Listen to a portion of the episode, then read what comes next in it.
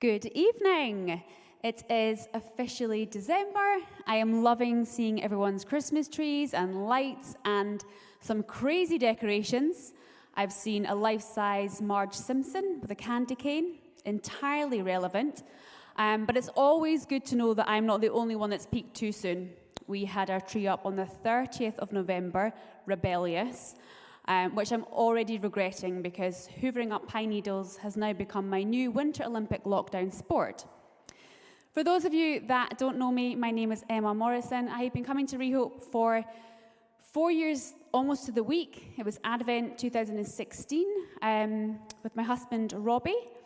And for those of you that do know me, you'll know that when I say I'm hoovering up pine needles, I mean Robbie's hoovering up pine needles. I just like to look at them and think about hoovering them up, but never actually quite get round to it. Um, we have a three year old and a 20 month year old, so when Laura asked me to share on peace, my mind went straight away to a situation that happens at least once a week in our house. Now, forgive me if this is oversharing. I can see Brian's eyes sweating about what I'm about to say. Uh, but I'm a big believer in painting a detailed picture. So, I'm in the toilet, I'm on the toilet, when suddenly my entire family are also in the toilet at my feet. And they're shouting out loud exactly what I'm doing on the toilet. And just to clarify, I mean Robbie is there as well. In his defense, he said he was trying to get the kids out of the bathroom, but he's really just made the entire situation a lot worse. And it's in those moments I think, why can I not get even a second of peace to carry out a basic but fairly essential bodily function? And for those of you truth typing, why did she not lock the bathroom door? We didn't have a lock, we do now have a lock, but I still have to choose between small people watching me in the toilet or small people outside battering the door down. Both a very unrelaxing experience. Now, we probably all have very different ideas on what peace is. But this is what the dictionary defines it as a stress free state of security and calmness that comes when there's no fighting or war, everything coexisting in perfect harmony. Sounds like 2020, right? And here are some definitions and examples of how we use the word peace in everyday life freedom from disturbance, tranquility. He just wanted to drink a few beers in peace. Mental or emotional calm, the peace of mind this insurance brings you. The state of being free from civil disorder, police action to restore peace, to leave. I woke up at seven, thanked my host, and peaced out. And then used as an order to remain silent. Peace, be still. Or, if you were brought up in Scotland, hud your wish, which used to drive me insane when my aunt said that to me. All of these definitions of peace are circumstantial, relying on other people, momentary, self sufficient, and depend upon favourable life circumstances. If you were born in a different country, you might never have experienced a conflict free land. Depending on the type of home you were raised in, living in a stress free, secure environment just might not have been a reality for you. If our peace is rooted in circumstance, or if we have to work hard to maintain it, then there's always a possibility that for reasons out with our own control is going to be taken away from us. It's like my husband Robbie, walking in Kelvingrove Park with the kids. I wasn't there. Loving life, collecting sticks. Next thing you know, he stands or he jumps on a manhole and bang, disappears down the drain. Thankfully, he managed to catch himself when he was about at the waist before he completely abandoned our children. But the kids now love to randomly shout, Daddy fell down a manhole. It was a very sudden change in circumstance that he couldn't have foreseen. I think 2020 has hammered home the point that no matter who we are, none of us have control over this world. We've all been thrown into circumstances that are at odds with the type of peace that this world has to offer us. But the good news is, I don't believe this is a type of peace that the Bible is talking about or that God has to offer us. If you've ever watched or been part of a school nativity show, or received a Christmas card before the late 2000s, which is when I think glittery elves started appearing on them, because we all know the elves were hiding behind the manger when Jesus was born, you will probably have heard or seen the classic Christmas Bible verse from Luke chapter 2, verse 13. And suddenly there was with the angel a multitude of the heavenly hosts praising God and saying, Glory to God in the highest, and on earth peace, goodwill towards men. I've been a Christian my whole life. I've read countless verses like this about peace. I've prayed for peace. I've sent people cards like this one that my friend sent me from Manchester recently. A dove holding an olive branch with the word peace. It's such a familiar scene, and yet, in all honesty, I'm guilty of not stopping to fully consider what this symbol means or what God is actually offering me when he talks about his peace. The Hebrew word used in the Old Testament for peace is shalom, to be complete or sound. It has a number of different uses, but the one I want to focus in on is this meaning a right relationship or harmony between two parties or people, often established by a covenant. And when related to Yahweh, the covenant was renewed or maintained with a peace offering. And in the New Testament, the Greek word used is irene, from the verb eiro, which means to join or bind together that which has been separated. As I was preparing for today, there were two things I really felt like I was to share about peace. And the first thing that I believe God spoke to me about was the word reconciliation. Isaiah chapter 9, verse 6 is a prophecy regarding the birth of Jesus. And it says this For unto us a child is born, unto us a son is given, and the government shall be upon his shoulders, and his name shall be called Wonderful Counselor the mighty God, the everlasting Father, the Prince of Peace. Of the greatness of his government and peace, there will be no end. Reconciliation between God and man was brought through the free gift and the birth and death of Jesus Christ, who was and still is the ultimate peace offering, given to us so that we can forever be at peace with God. And because of this sacrificial offering, we now have direct access to God the Father. We can be in right relationship with Him. We can have access to eternal life and the peace that this brings, knowing that this is not the end. We've been justified and made righteous. We can now forever have peace with God, and there isn't anything that we need to do other than accept God's gift of reconciliation through Jesus who is the Prince of Peace. Colossians chapter 1, verse 19 to 20 says this regarding Jesus For God was pleased to have all his fullness dwell in him, and through him to reconcile himself all things, whether things on earth or things in heaven, by making peace through his blood shed on the cross.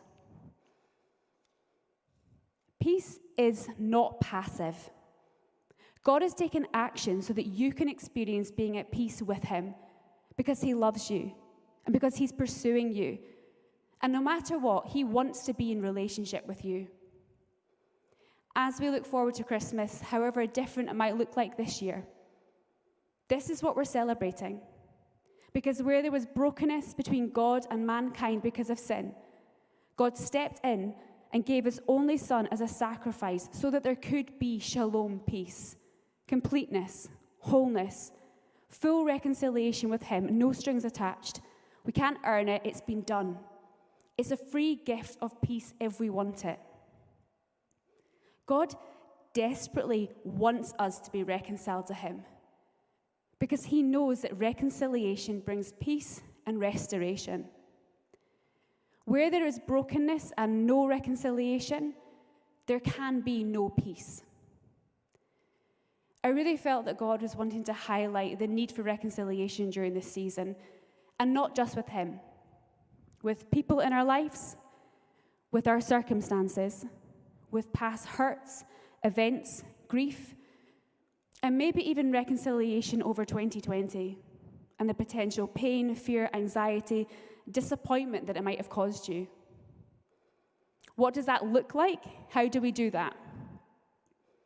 It means doing an exchange between you and God, giving Him the hurt, the anxiety, the grief, whatever has resulted from brokenness, and asking Him to take those things in exchange for His peace. It will most likely involve forgiveness on some level, and it may well be a journey. I'm fully aware that in some situations and relationships, it might not practically be possible to seek physical reconciliation, and the circumstances might not be able to be changed. I know that we can't change the past, and we can't change the fact that a pandemic currently exists. But it is still possible to have reconciliation in your heart over those areas of brokenness, over that thing or that relationship breakdown, even if you can't change the physical outcome. Which brings me on to my second point, which might sound depressing, but it's really not, so just go with me. Peace is not the absence of pain. In the Bible, just after Jesus' friend Lazarus has died, Jesus goes to visit his family, and in John chapter 11, verse 33, says, When Jesus saw her weeping, and the Jews who had come along with her also weeping, he was deeply moved in spirit and troubled. And again in John chapter 13, verse 21, Jesus is predicting his betrayal, and we read, After he had said this, Jesus was troubled in spirit and testified, Very truly I tell you, one of you is going to betray me. Jesus experienced pain and sadness because he lived on earth as a man. He understands it and yet, in John chapter 14, just before Jesus is taken to be crucified, he's comforting and preparing his disciples for what's about to happen.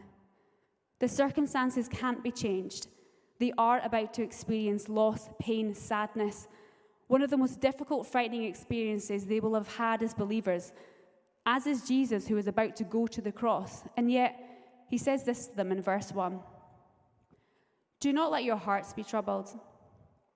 You believe in God, believe also in me.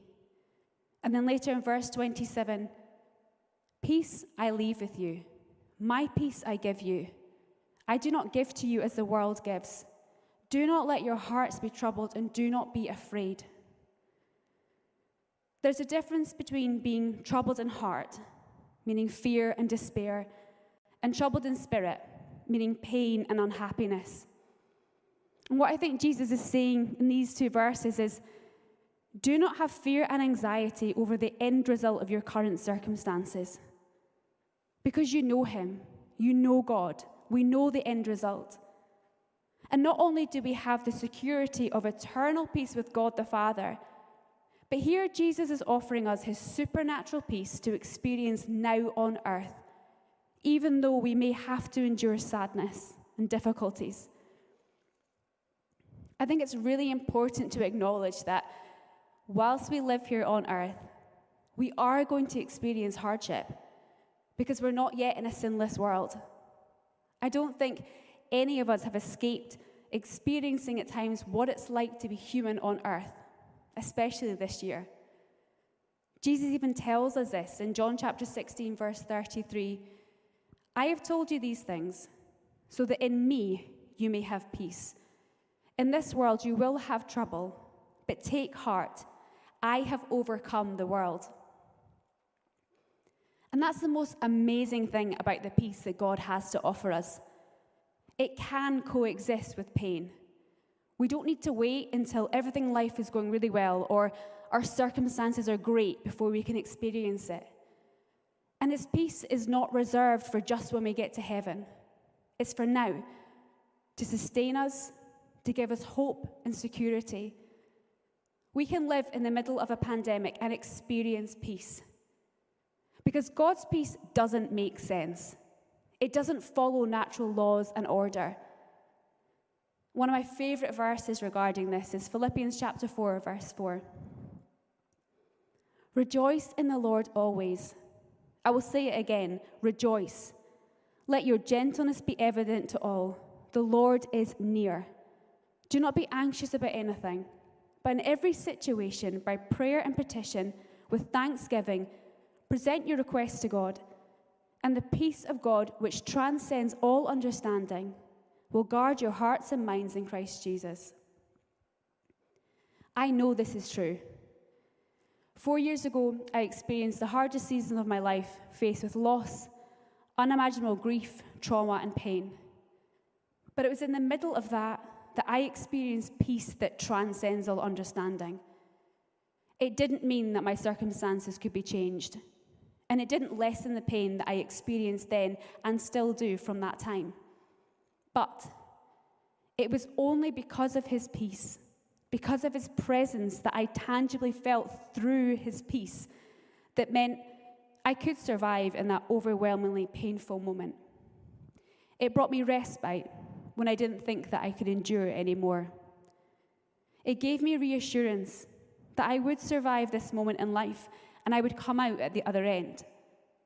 It gave me hope, knowing that what is the end on earth is not the end. It gave me perspective and the ability to see life outside of space and time.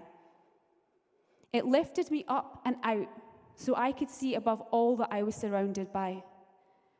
And it was his peace that made the most sense when no words could. To experience even a second of peace in the middle of anguish is supernatural. It transcends all logic and it's powerful. So, how do we experience this peace? I believe through the Holy Spirit. When Jesus left the earth, he gave us his guarantee of the Holy Spirit to be an advocate, to help us and be with us. If you've accepted Jesus into your life, you have the Holy Spirit in you. I always think of the Holy Spirit as the experiential part of God, given to us whilst we're on earth, so that we can tangibly experience all that He's promised us through His presence.